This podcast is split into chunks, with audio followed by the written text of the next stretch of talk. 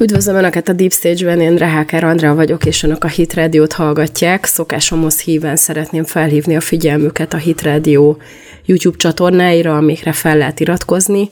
és az én csatornámra is iratkozzanak fel a Deep Stage-re, illetve engem a Twitteren is megtalálnak, mert a YouTube korlátozások miatt úgy érzem, hogy egy másik platform lehet, hogy egy kicsit többet segít abban, hogy elérjük az üzenettel az embereket. Szóval nagy segítség, hogyha bekövetnek a Twitteren, megosztják a videóimat, meghallgatják, és így tovább. Egyébként pedig tényleg nagyon hálásak vagyunk a támogatásért, meg a hűségükért, és hát igyekszünk ezt megszolgálni. Ugye két témát választottam ki a mai napra, az egyik Hollywooddal kapcsolatos, a hollywoodi erkölcsel, hogy vajon mi az egésznek a mögöttes háttere, mi a szándékuk, és ugye mostanában rengeteg pedofil téma volt, illetve elhallgatnak egy nagyon sikeres filmet, a Sound of Freedom-ot, ami egyértelműen azt mutatja, hogy valami olyan témát fogott meg, ami egyébként valakinek nagyon fájdalmasan betalált. A másik téma pedig az angliai állatorvosi ló, ami ugye több szempontból is nagyon érdekes, ami számunkra bevándorlás kérdésében, szabadság kérdésében, egyéb szabadságjogok kérdésében is, és egy kicsit megnézzük, hogy mi is a helyzet arra felé, ami szerintem előbb-utóbb minket is elér, bár lehet, hogy egy kicsit később, meg máshogy, de erre lehet számítani, hogyha a dolgok nem változnak, vagy legalábbis nem váltanak irányt. Az a helyzet, hogy nem tudom elengedni ezt a Sound of Freedom témát, mert azóta, hogy beszéltem róla, több helyről is érkeztek visszajelzések, hogy tényleg nem lehet látni sehol, és igazából még a torrent oldalakon, meg az online filmnézős oldalakon sem lehet megtalálni. Valaki felvette kamerával, azt le lehet játszani egy ilyen online filmnézős felületen, de borzasztó minőségben, tehát nem lehet egyszerűen, az egész el van teljesen kendőzve, és a marketing az nem annyira ügyes az Angel Studiosnál, hogy mondjuk azt mondják, hogy figyeljetek ide, akkor ingyen feltesszük ide vagy oda, bár a mozikban nagyon-nagyon szép bevétele volt, ugye az Indiana Jones-t is leverte, úgymond. Nagyon sokan elmentek az első nap megnézni, amikor a premier volt, és hát innentől kezdve viszont egyszerűen mély repülés van. És a múltkori videómban elemeztem, hogy szerintem árt az egésznek a színész, ez a Jim Caviezel, mert az összesküvés elméletek felé vinni a dolgot, el tudja valaminek a jelentőségét kendőzni, és azért ennek a filmnek óriási jelentősége van. Viszont az a helyzet, hogy nem lehet megtalálni, és nem is az az egyetlen film, ami el lett tusolva Hollywood által, meg a közösségi média, illetve a főáramú média által. És hát elkezdtünk gondolkozni egy kicsit, ugye rengeteget beszélgetünk erről, hogy mi az oka ennek, és mindig ugyanoda lyukadunk ki, hogy az érintetteknek fáj az igazság. És ezért óriási nagy bátorság ilyen filmeket készíteni egy ilyen közegben, ugyanis mi azt látjuk, hogy Hollywood ez egy ilyen nagyon színes, nagyon kívánatos, abszolút boldog világ, ahol az emberek elkezdenek dolgozni, akinek ugye sikerül befutni, óriási pénzeket szakítanak, állandóan azt hallgatjuk, hogy ez a színész ezért a filmért ennyit kapott, azért a filmért annyit, és így tovább. És közben, ha megnézzük őket, akkor egyértelműen látszik, hogy az egész egy ilyen melegágya a bűnnek, tehát alapvetően a szexuális elkölcstelenség az szinte már egy mindennapos dolog, akkor ugye arra is rávilágított a másik dokumentumfilm, arról is beszéltem már, amit egyáltalán nem lehet megtalálni már az interneten, hogy a pedofília is igazából virágzik Hollywoodban, és hát mit csináljunk egy olyan országban, az elnök azonnal megvadul, amikor kislányok közelébe kerül, és egyszerűen elveszíti az önkontrollját, akkor is, amikor tudja, hogy a kamerák keresztüzében van, tehát felveszik, ahogyan ott szimatolja, meg ölelgeti, meg, meg fogdossa a kislányokat, ami önmagában már egy iszonyatosan undorító dolog, de valahogy mégsem történik semmi, tehát mindenki elengedi ezt a dolgot, hogy jaj, persze öreg, meg minden, meg nagypapa, és itt tovább, de hát ez nem mentesíti attól, hogy a kislányok azok teljesen begerjesztik. És hát ugye Hollywood az, az egyik eszköze a globalista elitnek abban, hogy mossa az emberek agyát. Ugye mindenki hollywoodi filmeket néz, most lehet, hogy van egy-két jó francia film, vagy készül jó magyar film, de most már az is inkább erre a hollywoodi mintára készül, vagy az orosz filmek például. Tehát van egy-kettő, ami olyan ikonikusan nagyon jó, de a tömeggyártás az Hollywoodban történik. És Hollywoodnak van egy saját stílusa, amivel lényegében átmossa az agyunkat, tehát hogyha Hollywoodban megjelenik valamilyen öltözködési stílus, akkor azt átveszi a ruhagyártó ipar, és akkor hirtelen mindenki úgy kezd öltözni, meg ugye azok is, akik egyébként ettől a kultúrától távol vannak, ahova beengedik ezeket a filmeket, mert ugye az iszlám az nagyon bölcsen nem engedi a legtöbb esetben ezeket. Tehát például Szaudarábiában nem ugyanazok a premierek vannak, mint mondjuk Európa nagyvárosaiban, mert ugye vigyáznak a kultúrájukra, és ez szerintem egy nagy bölcsesség, és nekünk is ezt kellett volna tenni. Csak hát ugye a kommunizmusban Amerika az ígéret földje volt, a vágyak hazája, meg ahol mindenkinek van lehetősége a felemelkedésre, és így tovább. Egy olyan világban, ahol a totális kontroll uralkodott, meg ahol a megfigyelés volt a mindennapoknak a része, hogy nem lehetett akármit mondani, nem lehetett akárkivel beszélgetni, nem lehetett akárkivel akárhova menni. Ott az, hogy, hogy az ember beül az óriás kedilekébe, és akkor csak így elhajt a, a naplementébe, hát az valami hihetetlen vágyat keltett. És hát amikor megérkezett ez az egész dolog ide, ahogy elmesélik azok, akik ezt teljes tehát ugye fiatalként megélték, amikor szembesültek a realitással, hát az egy nagy sok hatást váltott ki, mert ugye megérkezett az erkölcstelenség is. Tehát ugye a magyar társadalomban van egy erkölcsi tartás, a kommunizmus ellenére is,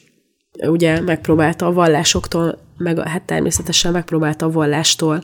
megszabadítani a kultúrát, meg úgy az egész helyzet az teljesen vallástalan az volt a kívánatos, hogy mindent, ami a valláshoz kötődik, azt ki kell írtani, akár az oktatásból, akár honnan, de még így is azért a magyar társadalom nagyon erősen megőrizte az erkölcsi tartását, legalábbis szexuális területen, ugye a lopásról arról már ne beszéljünk, mert ugye azért az keményen ment a kommunizmus alatt, mindenki szépen egy egész házat fel lehetett építeni, úgyhogy nem nagyon vásárolt az ember hozzá semmit, csak elhozta a munkahelyéről. Tehát ez egy rossz dolog alapvetően, de azért van egy erkölcsi tartás bennünk, és akkor erre ráborult ez a nagy realitás, az amerikai kultúra, és akkor ott állunk azóta is, és csak bámulunk, hogy ez hogy létezik. Meg ugye az a baj, hogy a, akik ezt úgymond még mindig kívánatosnak tartják, azok megpróbálják ezt a saját életükbe is átvinni, és a fiatalok azok ezt pedig már egy teljesen átlagos, normális dolognak fogják fel, és az ő szemükben mi vagyunk a vaskalaposak, akik bizonyos dolgokkal nem értünk egyet, meg akik azt mondják, hogy azért a homoszexualitás az egy olyan választott életforma, ami nem genetikai eredetű, mert ugye ezt nem tudták bizonyítani, hanem ezt egyszerűen az emberek választják, és aztán ebből ki lehet jönni. Ez is egy szentségtörés kimondani. És akkor most, hogyha ezt megnézzük, akkor mellé kerül a pedofília, ami ugye egy szinte egyenesen vonzza egyik a másikat maga után, tehát az első szexuális erkölcstelenség után jön a következő, és a következő, és mindig egyre mélyebbre kerül az ember, hogyha nem figyel oda. És hát az a végén ugye abba csúcsosodik ki, amikor, amiről a múltkor is beszéltem, hogy, hogy emberek csecsemőket erőszakolnak meg, meg azért szülnek lényegében nők, hogy aztán azt a gyereket eladhassák, mert ugye ennek óriási ára van. Ugye az a gyerek az nem sokáig ilyen pici, hanem azért, hála Istennek, a gyereknek alapvetően az a feladata, hogy, hogy növekedjen és egyre nagyobb legyen. És hát ugye ezek a perverz állatok, ezek semmi más nem szeretnek lényegében, csak ezeket a devianciákat, és akkor ezek, van, ezek ülnek ott a tetején Hollywoodnak, és hogyha megnézzük, most a hétvégén is voltunk egy kicsit nagyobb körben, rendszeresen töltünk időt együtt a barátainkkal egy kicsit nagyobb körben, és akkor ott is beszélgettünk erről, hogy az egész hollywoodi filmipar jelen pillanatban csak szemetet gyárt, tehát ha az ember bemegy akárhova, mondjuk ha minden filmet végignéznénk, amit kiadnak, amire pénzt költenek, akkor az egész egy ilyen szeméthalom, tehát nincs igazából jó film, nagyon-nagyon ritka, mert hogy sztrájkolnak a forgatókönyvírók, akik elméletileg nem kapnak akkora gázsit, mint a színész, aki eljátsza ezeket a szerepeket, és nincsenek jó forgatókönyvek, tehát ráadásul még a régi időknek a minőségét se tudják hozni, és akkor mellette meg a legtöbb rendező az vagy homoszexuális, ugye tudjuk Woody Allen ugyanúgy pedofil a saját nevelt lányával csalta meg a feleségét, akit aztán feleségül is vett, de ugye már molesztálja annak a gyerekét is. Tehát az a helyzet, hogy ilyen emberek azok, akiktől jönnek ezek a szellemi termékek, és hát mit várunk tőle, de ha meg tátott szája nyeljük, és még csak el se gondolkozunk a hátterén, akkor egy idő után hasonlóvá válunk ehhez, és a gyerekeinken, meg a gyerekeken, a következő generációkon már lehet ezt látni. Egy csomó mindent nem kérdőjeleznek meg, akkor ott van a Netflix például, kimondta az Ars poetikájában benne van, tehát ebbe a cég filozófiában, hogy minden eszközzel LMBTQ propagandás propaganda filmeket fog gyártani. Tehát én például ezért nem fizetek elő a Netflixre, mert nem vagyok hajlandó egy fillért sem adni azért, hogy ők ebből propaganda filmeket készíthessenek. És látszik, hogy minél több előfizetőjük van, annál nagyobb neveket szerződtetnek, és minden egyes filmben vannak ilyen kötelező motivumok, tehát van benne egy nagyon szimpatikus meleg fiú, vagy több is akár, akiről nem egyértelmű az elejétől fogva, hogy homokos, hanem amikor az ember már azonosul vele, meg amikor már látszik, hogy tényleg így megkedvelte, akkor derül ki, hogy meleg, akkor ott van egy válaszút, hogy akkor mit csináljunk. Jó, hát oké. Okay. Akkor ugye tele van pornóra való utalással, tehát még a romantikus filmekben is ott van, meg a vígjátékokban is. Ez mondjuk nem Netflixes volt, de a múltkor néztünk, vagy elkezdtünk nézni egy vígjátékot, ahol ugye a főhősnek a felesége üzleti útra megy, és akkor mit csinál az ember? Alig várja, hogy az asszony kitegye a lábát az, a házból, befekszik a hálószobába, bekészíti a laptopot, és akkor a felesége meg ott hagy valamit a fürdőszobába, és akkor visszajön és rányít, és azért az ember elgondolkozik rajta, hogy rendben van, oké, okay, értem a kommentelőket is, akik azt mondják, hogy nem mindenki él párkapcsolatban, én ezzel teljesen tisztában vagyok. Viszont az, hogy valaki nem él párkapcsolatban, az nem egyenértékű azzal, hogy akkor a pornó az, az már kóser, mert ugyanúgy függőséget okoz a párkapcsolaton belül és kívül is, és lehet, hogy a túlzott pornófogyasztás okozza, hogy az embernek nincsen kapcsolata, mert olyanok az elvárásai, amit nem tud hozni egy élő húsvérnő. A másik, ugye, hogy a, tehát a, a kapcsolaton belül meg úgy néznek ki, mint az abszolút tökéletes amerikai házaspár, hatalmas ház, jól szituáltak, nagyon jó munkahely, és itt tovább szép kocsi, és akkor a pasas pornót néz, amikor nincs otthon a felesége, de nem mondjuk két-három nap után, amikor már úgy tényleg nem tud mit kezdeni magával, hanem három másodperccel azután, hogy kilépett a nő az ajtón. És ez mind a filmekből jön, és ez azt mutatja nekünk, hogy látod, még a legjobb helyen is előfordul, hát mi van abban? Semmi, hát egy kicsit szórakozik, és itt tovább, mert ugye az asszony, ez csak unalmas, az nem enged meg mindent, de a pornó, abban mindent lehet. És hát ez a gonoszság ebben az egészben, hogy, hogy olyan dolgokat, ami tönkreteszi az embereknek az életét, a kapcsolatát, meg a saját önértékelését is, azt úgy mutatnak be, mint hogyha teljesen normális lenne. Akkor ugye a következő, én ugye hívő vagyok, folyamatosan beszélek róla, és ez egy nagyon abszolút, ez egy olyan realitás az életemben, ami mindent meghatároz, még akkor is, hogyha ez a csatorna nem arra van, hogy az én nézeteimet hirdessem a hittel kapcsolatban, arra megvannak a megfelelő emberek, meg csatornák, hanem egyszerűen kinyilvánítom, hogy,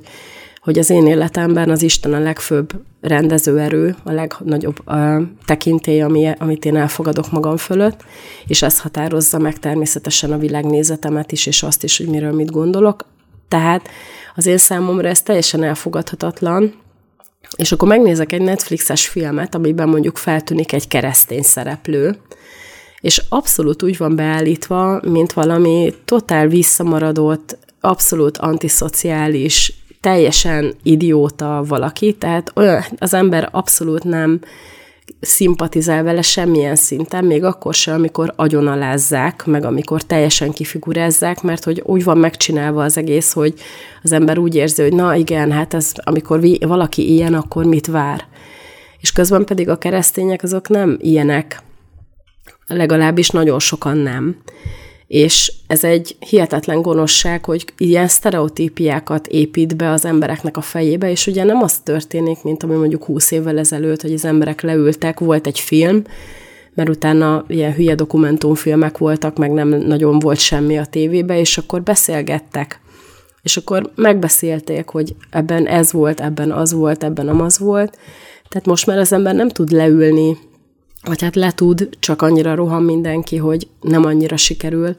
hogy átbeszélje a gyerekével például, hogy igen, neked ki volt a szimpatikus, a meleg fiú, hát ez pont az, az a lényeg, hogy így irányítják a szimpátiádat, hogyha nem figyelve nézed a filmet, de ki az, aki figyelve nézi a filmet? Mindenki szórakozni akar. És ugye ez van ebben, hogy a szórakoztatóipar az az egyik legjobb eszköze annak, hogy az agyunkat teljesen átmossák. Akkor megnézzük a zeneipart, tehát az abszolút a Grammy díj átadón az idén 2023-ban volt ez a sátánista performance, ami egyébként semmiféle értékelhető zenei produkciót nem tartalmazott, hanem ez egy ilyen sátánista szeánsz, vagy nem is tudom mi, mi lehetett, és akkor ugye a zenészek is elmondják, hogy ez, aki ott előadta ezt, az alapvetően nem zeneileg híresült el, mert hogy annyira tehetséges, hanem a, az LMBTQ aktivizmus miatt, és ugye mellette viszont hát most az, ha megnézzünk egy Madonnát, aki ugye még énekelni is tud, hát azért az, az a pályafutás, amit befutott, abban aztán volt minden. Vagy Michael Jackson, ugye még a mai napig is vitatkoznak rajta, hogy valóban pedofil volt-e, és hogyha igen, akkor mi történt ott a rendsen, ami hát azért ott volt egy-két botrány, és az is pontosan talán tavaly jött ki az a film, ami a Michael Jacksonnal kapcsolatos pedofil vádakra elvileg egy bizonyíték, vagy hát annak szánják. Csak ugye, mivel ez sem egy rendőrségi akta, amiben ugye objektív tények vannak felsorolva, ezért ugye nem lehet százszerzelékosan a hitelességét ennek sem elfogadni, annak ellenére, hogy nagyon valószínű, hogy tényleg igaz. Szóval a zeneipar sem kivétel, és ugye a zenéhez nem csinálnak szinkront. És ugye itt óriási hiányosság nálunk, hogy nem beszélnek az emberek nyelvet, meg kevesen. Tehát még a legjobb időszakban is kb. 20%-a a társadalomnak tudott egy idegen nyelven megszólalni. És létkérdés pedig az ember, az ember a zenének sokkal jobban megnyitja magát, és hogyha a zenéből valami olyan jön be, akkor sokkal könnyebben formálják az embernek az agyát a zenével. Tehát ugye lehet látni, hogy nálunk is most már mind a két gyerek egészen jól elboldogul az angollal, de még mindig hallgatják a zenét, és a, a kislányunk ugye azt csinálja, amit én is csináltam gyerekkoromban, hogy megpróbálja a szöveget a lehető legpontosabban úgy megtanulni, ahogyan az eredeti hangzik, tehát nem csak ilyen hallás után, mint a Biki Csunáj például, hanem teljesen abszolút megkeresi a szöveget, és akkor megpróbálja úgy megtanulni, hogy úgy tudja énekelni, ahogyan az van. Csak közben meg nem érti a legtöbb zenénél, hogy mit énekel, és amikor így bennem például tudatosul, hogy mit énekel, akkor azt sem érti, hogy miért tiltom le róla. Szóval szerintem ez is tehát egy, egy óriási gócpont ebben a problémában, hogy nem értjük, hogy mit énekelnek a, a, ezek az emberek, akiknek a zenéjét hallgatjuk. Én például ezért nem tudok gangster se hallgatni, mert egyszerűen nem bírom elviselni azt a trágárságot, meg amikor erőszakra bújtogatnak, meg mindenféle brutális, szexuális utalás van benne. Tehát egyszerűen szerintem nagyon fontos lenne tudatosan csinálni a dolgokat, és csak olyat bevinni a lakásunkba, beengedni akár a filmekből, akár a zenéből, ami nem okoz konkrétan károkat a, a, a lelkünkben. Nem kezdi el átmosni az agyunkat, hogy, hogy végül is a keresztények azok ilyen undorító, ellenszenves bugrisok, a meleg fiú meg annyira jó fej, most mit izélünk rajta, hát az ő problémája, ez, ez az ő dolga, most hadd csinálja. csinálja, csak ne az Andrási úton, meg ne egy hónapig. Meghagyjon békén minket is, ha mi nem ezt akarjuk csinálni. De sajnos mind Hollywood, mind pedig a zeneipar egyértelműen nem pozitív irányba akar befolyásolni bennünket, és az a mi felelősségünk, hogy ezt mi magunk felé hagyjuk-e, és hogy gyerekeinknek megengedjük-e, hogy akármit hallgasson. Tehát abszolút oda kell figyelni, mert a trendek azok sajnos egyre lejjebb viszik őket. Tehát nem azt látjuk, hogy akár erkölcsileg, akár szellemileg ezek a dolgok, ezek magasabb színvonalúak lennének, hanem éppen, hogy az ellenkezőjét tapasztaljuk. Ahogy a beköszönőben ígértem, Angliáról szeretnék egy kicsit még beszélni. Az a helyzet, hogy a férjemnek van egy érdekes szokása, a német közszolgálati médiát rendszeresen tallózza, ami egyébként semmivel nem jobb, mint a magyar, tehát ugyanolyan propaganda, csak annyi extrával, hogy ők külföldre is tolják ezt a propagandát, nem csak Németországban. És ugye volt egy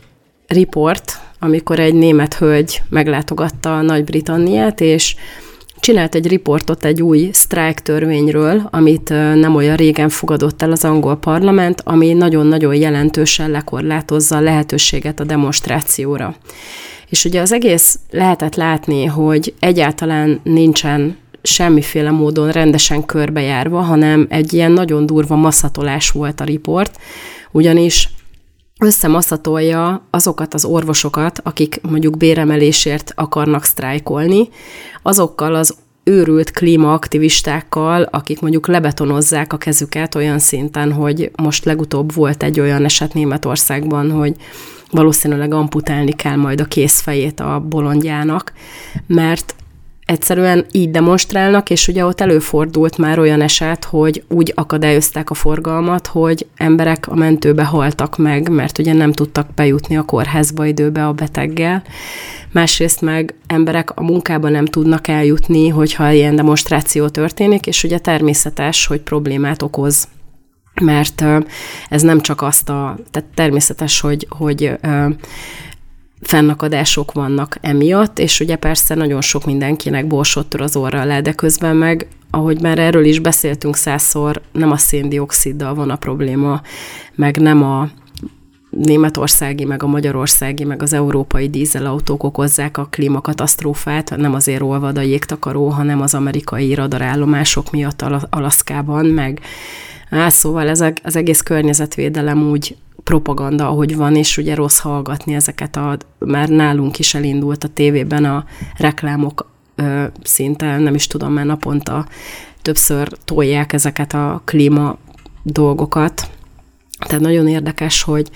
azért ez mind szépen gyűrűzik be ide is, annak ellenére, hogy úgy érezzük, hogy mi védve vagyunk, már van egy konzervatív kormányunk, aki azért a sarokpontokban odaáll a résre de azért csak jön az ideológia át ide is, és ugye hát Nagy-Britannia az már szinte egy ilyen állatorvosi ló ahhoz mérve, vagy abban az értelemben, hogy a vók ideológia milyen károkat okoz, egy vallástalan, teljesen szinte materialistává vált nép, az milyen következményeket kell, hogy elviseljen, és ugye a bevándorlás is egy teljesen abszolút akut probléma a briteknél. Meg hát ott van a Brexit, ugye már nálunk is beszélnek róla, hogy ki kéne lépni az Unióból, de hát a britek se léptek ki, csak megnehezítették a saját sorsukat, de egyébként nem léptek ki még, csak elvileg. De vegyük sorba itt a dolgokat, ugye ez a Deutsche Welle report, ez hozta a szüfrazsetteknek a példáját, akik elérték, hogy a nők szavazhassanak, és hát ezekhez hasonlítani ezeket a teljesen agyatlan klímaaktivista fiatalokat, akiket az amerikaiak pénzelnek, azt szerintem eleve megcsúfolása a szüfrazsettek emlékének, mert ugye nehet, nagyon sok mindent köszönhetünk ezeknek az aktivistáknak nőként, bár én nem gondolom, hogy ezek egyébként ilyen véres szájú feministák lettek volna, hanem egy teljesen normális abszolút alapjogot akartak megszerezni a nők számára. De egyébként meg, ha innen nézzük, akkor olyan sokat nem értek el vele, mert a házasságban élő nők legnagyobb része az egy irányba szavaz a férjével, tehát ezzel csak egy kicsit nagyobb lett annak idején is a szavazótábora egy bizonyos pártnak vagy a másik pártnak. Viszont látjuk a politikusoknak a minőségéből, hogy nem annyira lehet már igazából jó alternatívára szavazni a briteknél. Mindenki emlékszik, gondolom, Lisztrászra, aki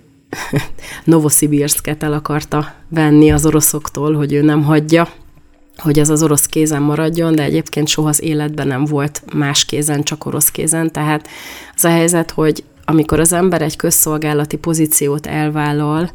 ott nem csak az a lényeg, hogy hihetetlen nagy fizetést fog kapni, és hogyha egyszer volt már miniszter, akkor egész életébe ugyanazt a bért adják neki,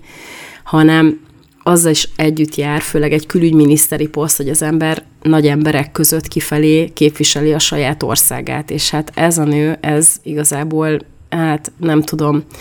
én nem engedtem volna oda, de hát most ezeknek a politikusoknak a korát éljük. Ugye Joe Biden a másik, aki elalszik a Netanyahu-val történő csúcs találkozók közepén, és akkor Netanyahu ilyen kétségbe esetten nézeket kifelé a Secret Service tagokra, hogy na most akkor mi van.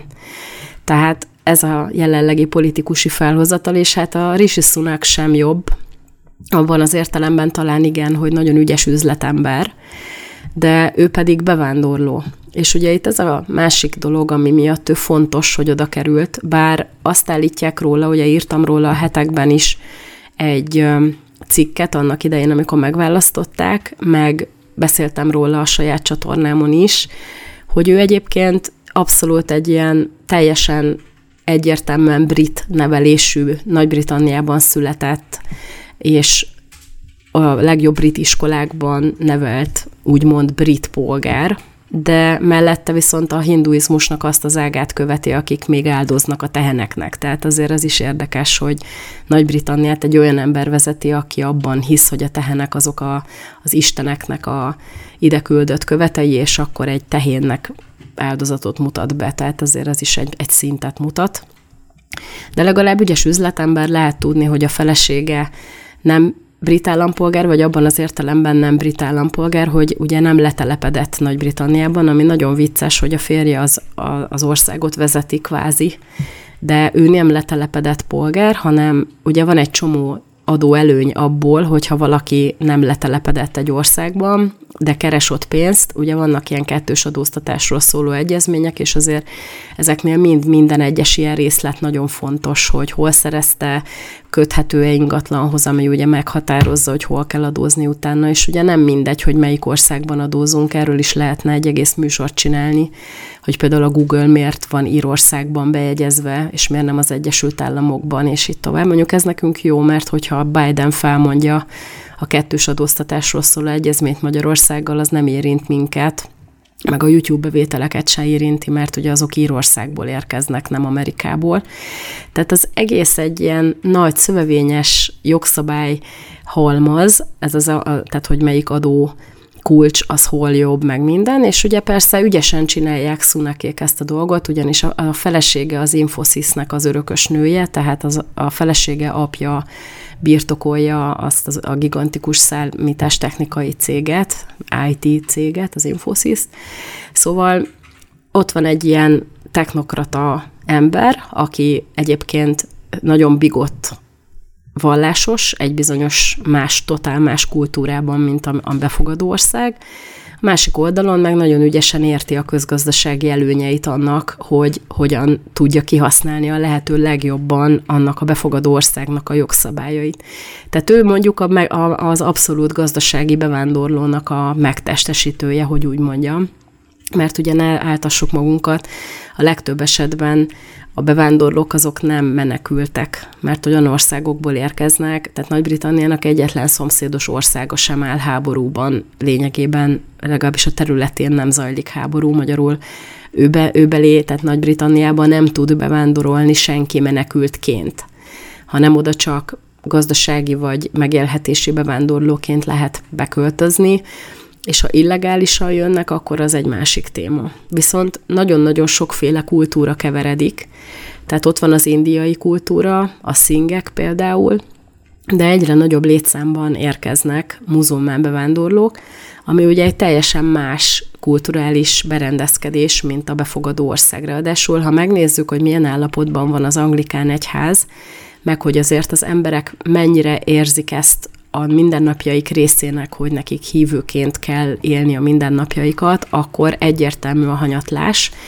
És ugye megérkezik mellé egy olyan ideológia, és alatt az iszlám, ami nem csak egy hitel, hitrendszert közvetít, hanem az egy kifejezetten politikai rendszer. Tehát az iszlám az nem egy hitrendszer, és itt rontják el sokan, hogy azt gondolják, hogy az iszlám az ugyanolyan, mint a kereszténység, hogy ugye van egy szent könyve, ami iránymutatásokat tartalmaz az élet különböző részére, csak ugye a Bibliában el van különítve az állam és az egyház, tehát a papok, a királyok és a proféták az három különböző hivatal, akik lényegében együtt irányítanak egy társadalmat különböző szempontból,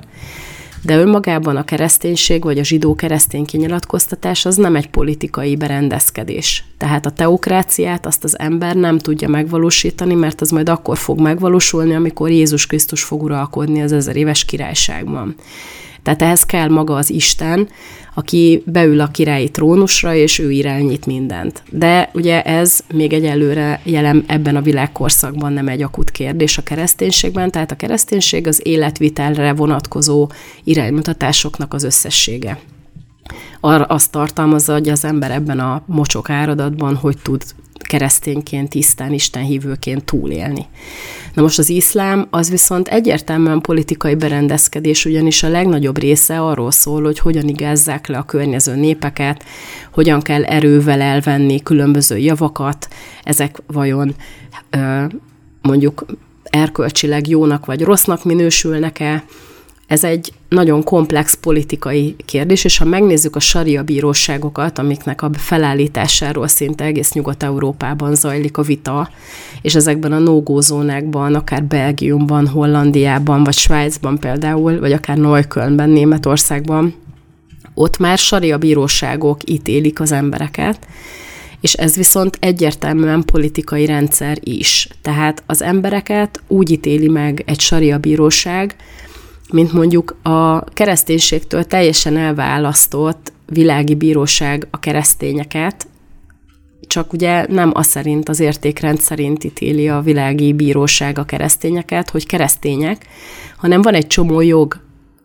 szabály, ami le van fektetve, és ezek alapján ítéli meg a különböző cselekedeteit az embereknek, de teljesen abszolút függetlenül a vallási nézeteiktől. Na most az iszlám az a vallási nézeteknek az alapján ítél meg minden egyes politikai lépést, minden egyes társadalmi lépést, és ugye ebben egyértelműen összefonódik az ideológia és a politika, és ugye emiatt nem értik a világivá vált, vagy teljesen materialistává vált, de alapvetően keresztény alapnevelést kapott európai társadalmak, mert egyszerűen annyira idegen az egész attól, ahogy működik, vagy működött korábban mondjuk egy anglikán egyház, vagy egy, még a katolikus egyház is, ami ugye próbál összefonódni a politikával, de azért nem egyértelműen az van, hogy a katolikusok uralkodnak, hanem a háttérből próbálnak irányítani ideológiai szempontból, de nem, nincsen kimondva, hogy teokrácia van az iszlámban, viszont a, az iszlám ideológusok, tehát a, az imámok, meg a, ezek a, a jogtudósok, akik a fatvákat kiadják, például ezek uralkodnak. És minden egyes politikai vezető ezeknek alá van rendelve, tehát az imám az mindig egy olyan személy, ha megnézzünk akármilyen filmet például, amit elénk tesznek, ott az imám az mindig tekintély, még a politikai, vagy akár mondjuk egy terrorcsoportban is, a, annak a vezetője az mindig alá van rendelve az ideológiai vezetőnek. Na most ezzel az ideológiával áll szemben most Nyugat-Európa, és hát látszik, hogy nem tudnak vele mit kezdeni. És ugye persze tüntetnek, meg minden, hogy visszatérjünk a kiinduló pontra, és persze, hogy problémát okoz, mert ugye fennakadások vannak, meg minden, de azért az, hogy összemossuk az ez ellen fellépő, a saját életét védő társadalmi megmozdulásokat a, az, az abszolút agyatlan, idióta klímaaktivistákkal, akik lebetonozzák a kezüket, az szerintem egyértelmű varázslás, az propaganda. Tehát ezt ne higgyük el, mert ennek a lehetséges, hogy az egész leragazgatásnak ez volt a lényege, hogy létrejöjjön egy ilyen sztrájk törvény, hogy az emberek ne tudjanak lényegében semmiféle béremelést vagy jogot kiharcolni maguknak azon az úton, hogy sztrájkolnak. Tehát ugye az új sztrájk törvényben az van lefektetve, hogy egy bizonyos minimális szintű szolgáltatást azt biztosítani kell. Tehát például az, hogyha az orvosok sztrájkolnak, az nem okozhatja embereknek az, a, a halálát, tehát le, kell, hogy legyen, hogyha mondjuk az orvosok sztrájkolnak, 10-20-30 százalék az orvosoknak mégis be kell menjen dolgozni, hogy a sürgősségi ellátás az biztosítva legyen, hogy tényleg ne halljon meg senki. De ugye ezt megint nagy kérdés, hogy ki fogja az alapjait meghatározni, hogy mi az az alapszintű szolgáltatás, mert az lehet, hogy azt fogja mondani a felelős miniszter, hogy akkor száz százalék legyen hogy minden orvosnak dolgoznia kell a sztrájk alatt is, magyarul az orvos az nem sztrájkolhat, vagy akármilyen közszolgáltatásról, ha szó van. Tehát megint ott tartunk, hogy ugye amikor jól működik egy egységes társadalom, és ebben az értelemben Nagy-Britannia már nem tekinthető egységes társadalomnak, még amikor ugye a brit nemzetközösségről beszélünk, és mondjuk a Wales, meg Író, Észak-Írország, meg Skócia, ott még talán azt lehet mondani, hogy az kvázi homogén, tehát azok legalább kulturálisan egyformák, vagy nagyjából egy csoportba tartoznak. Tehát van ott egy értékrend, ami alapján az emberek törvények nélkül is tudnak működni. Viszont amikor ezt megtöri egy óriási tömegű idegen kultúrából érkezett embertömeg, mert azért valljuk be őszintén, Nagy-Britanniában is ugyanolyan súlyos a bevándorlási probléma, mint mondjuk a svédeknél, csak kicsit máshogy jön le a médiából, meg nem annyira jön le, tehát nem akarják, hogy erre nagyon odafigyeljünk. Tehát azért ott van egy óriási tömeg, aki megtöri ezt a kulturális integritást, és olyan problémákat generál, ami addig nem merült volna fel, mert mindenkinek egyértelmű volt a kulturális értékrend meg a neveltetés alapján, hogy azt nem csináljuk. Vagy ez egy olyan probléma, amivel közösen kell foglalkozni, vagy egyáltalán. Tehát szóval van egy csomó ilyen norma, amit nem kellett lefektetni törvénybe, és amikor elkezdenek aprólékos mindennapokra vonatkozó ilyen jellegű törvényeket megcsinálni, mert ugye nem egyértelmű a bevándorlók számára, tehát azoknak el, el meg kell tanítani ugye ezt a fajta gondolkodást, mert teljesen máshogy működnek, akkor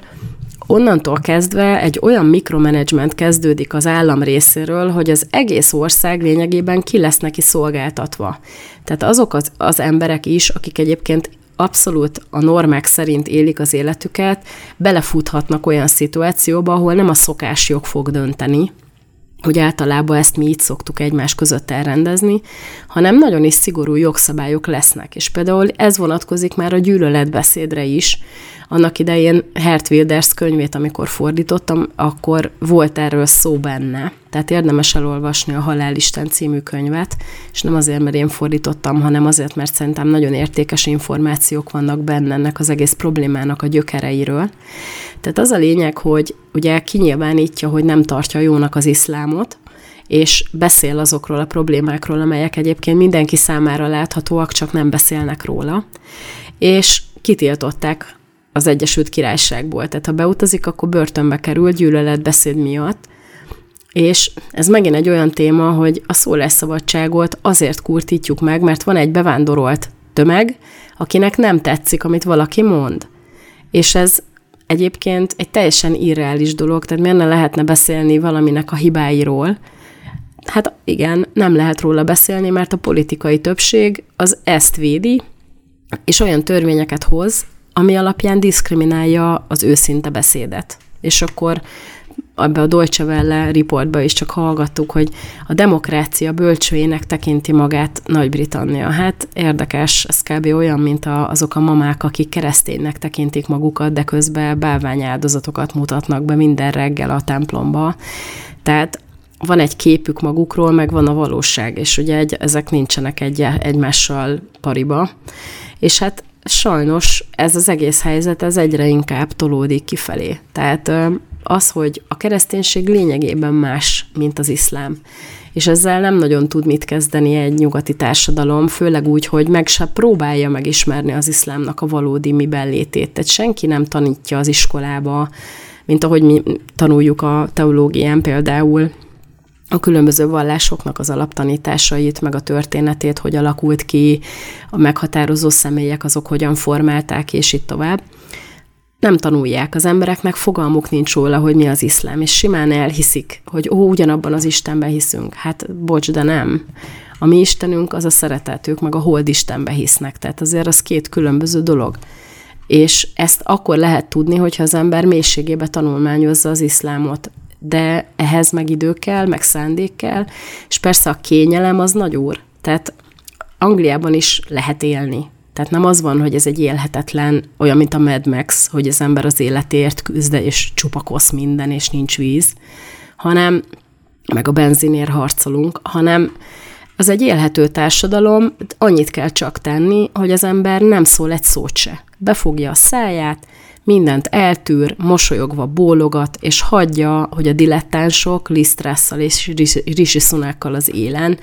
az életét olyan gyökeresen meghatározzák, és nézd meg, nem jönnek haza. Tehát Hossó Andrát is itt mindenki idézi, meg szeretjük a Hit Radio-ban a riportokat vele, de nem Magyarországon él, hanem Angliába. Tehát azért, ha annyira vacak lenne az élet, akkor valószínűleg nem élne Angliába. De nyilván lehet élni, és nem Angliába hallatja a hangját többet, hanem nálunk. Tehát lehet ilyet csinálni, mert nem tiltja semmilyen törvény, csak egy kicsit én szerintem, tehát gondoljuk át. Szóval azért Angliában is lehet egy életet felépíteni. Vannak olyan ismerőseim, barátaim, akik már angol állampolgárok, nagyon kedves ismerősök, és karriert, meg PhD-t csináltak Angliában, tehát lehet ott élni, de nem nagyon lehet igazából felszólalni semmi ellen. Ott már nem fejezheted ki a véleményedet, nagyon-nagyon óvatosan, mert egyszerűen elgázolnak, meg börtönbe kerül az ember, csak azért, mert elmondja, hogy mit gondol az iszlámról. Szóval szerintem nagyon érdekes az a folyamat, ami lezajlott az Egyesült Királyságban, és ami folyamatosan zajlik azóta is, és szerencsére nálunk nincsenek gyarmatok, ahonnét a nagy tömeg be tudna áramlani, hogy megváltoztassa a társadalom, a társadalom szövetét, viszont ránk meg ránk akarják erőltetni, hogy máshonnan keveredjenek ide de köszönjük szépen, nem kérünk belőle újra. Meg volt nekünk a magunk tapasztalata az iszlámmal, bőven elég is volt belőle 150 év. Köszönjük szépen, nem kérjük. És hát elég riasztó, de szerintem nagyon is érdemes odafigyelni arra, hogy a britek mit csinálnak, és hogy ott mi történik, mert, mert nem halljuk olyan sűrűn a, a médiában, de az a helyzet, hogy ő náluk azért egy ilyen nagyon-nagyon erősen formálódó társadalmi változás igen-igen jól megfigyelhető. Én nagyon köszönöm, hogy meghallgattak. A jövő héten lesz egy kis szünet, ugyanis én is szabadságra megyek, de aztán utána újult erővel fogunk megint belecsapni a legkeményebb témákba, és nagyon remélem, hogy továbbra is hallgatnak, és kommentáljanak, iratkozzanak fel a csatornákra, egyébként pedig legyen nagyon-nagyon jó hetük, vigyázzanak magukra. Én elbúcsúzom a viszonthallásra.